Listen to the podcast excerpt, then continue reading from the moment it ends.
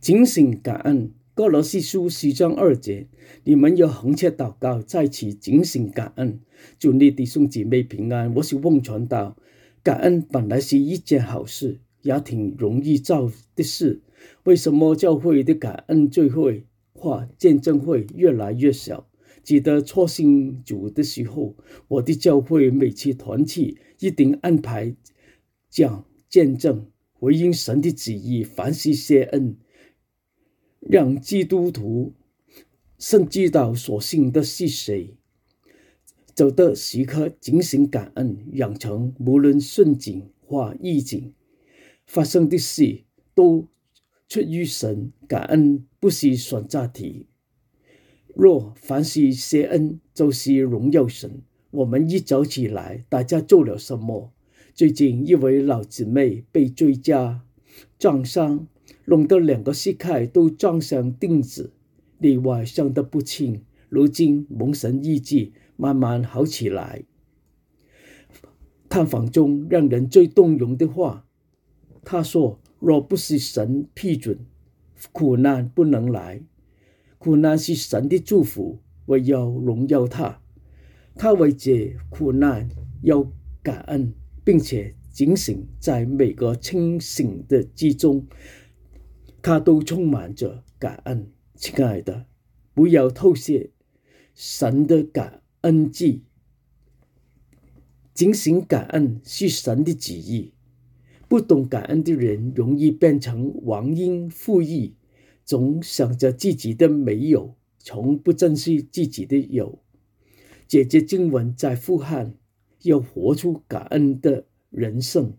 俗话说：“的人。”恩果千年记，每一个基督徒都有两个恩典：一个能活在当下的人生，另一个找着耶稣能进入的永生。这熟悉又熟灵的生命，岂会没有对神的一点感恩呢？我想，天下父母都不会喜悦自家孩子一见面。就有这个和那个，更喜欢他们有过感恩的心，更何况我们神的命令，警醒感恩。他的秘诀是在于我们每天生活中的恒切祷告，能建立稳固的信心基础，知道一切尽在神的掌握之中，凡事都有神的美意。既然生命是神的所赐，遭遇的各各种事情，只管感恩便是。要警醒感恩，不要忽略神的恩典，以及说服对神的旨意。警醒感恩，完成感恩事，向神感恩是对神话语的尊重。我们的感恩不仅基于说心感谢神。而是有感恩的行动性奉献。诗篇的作者常常提醒自己、警告自己，不可忘记耶和华一切的恩惠。人因本性是忘恩，常把神的恩典视为理所当然，甚至把神的恩典归功自己。生日中医好许过带麻风的逆境。说明大多数人是忘恩，心中说声谢谢，神及耶稣会知道，就一走了之。谁知道回来的一个感感恩，先前所得的是身体意志，还得到心灵的意志。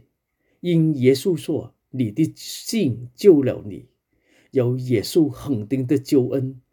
这回转的一步，发现神的启示，就是行动对神充满感恩，回应让人越加蒙恩，献上自己，一同祷告。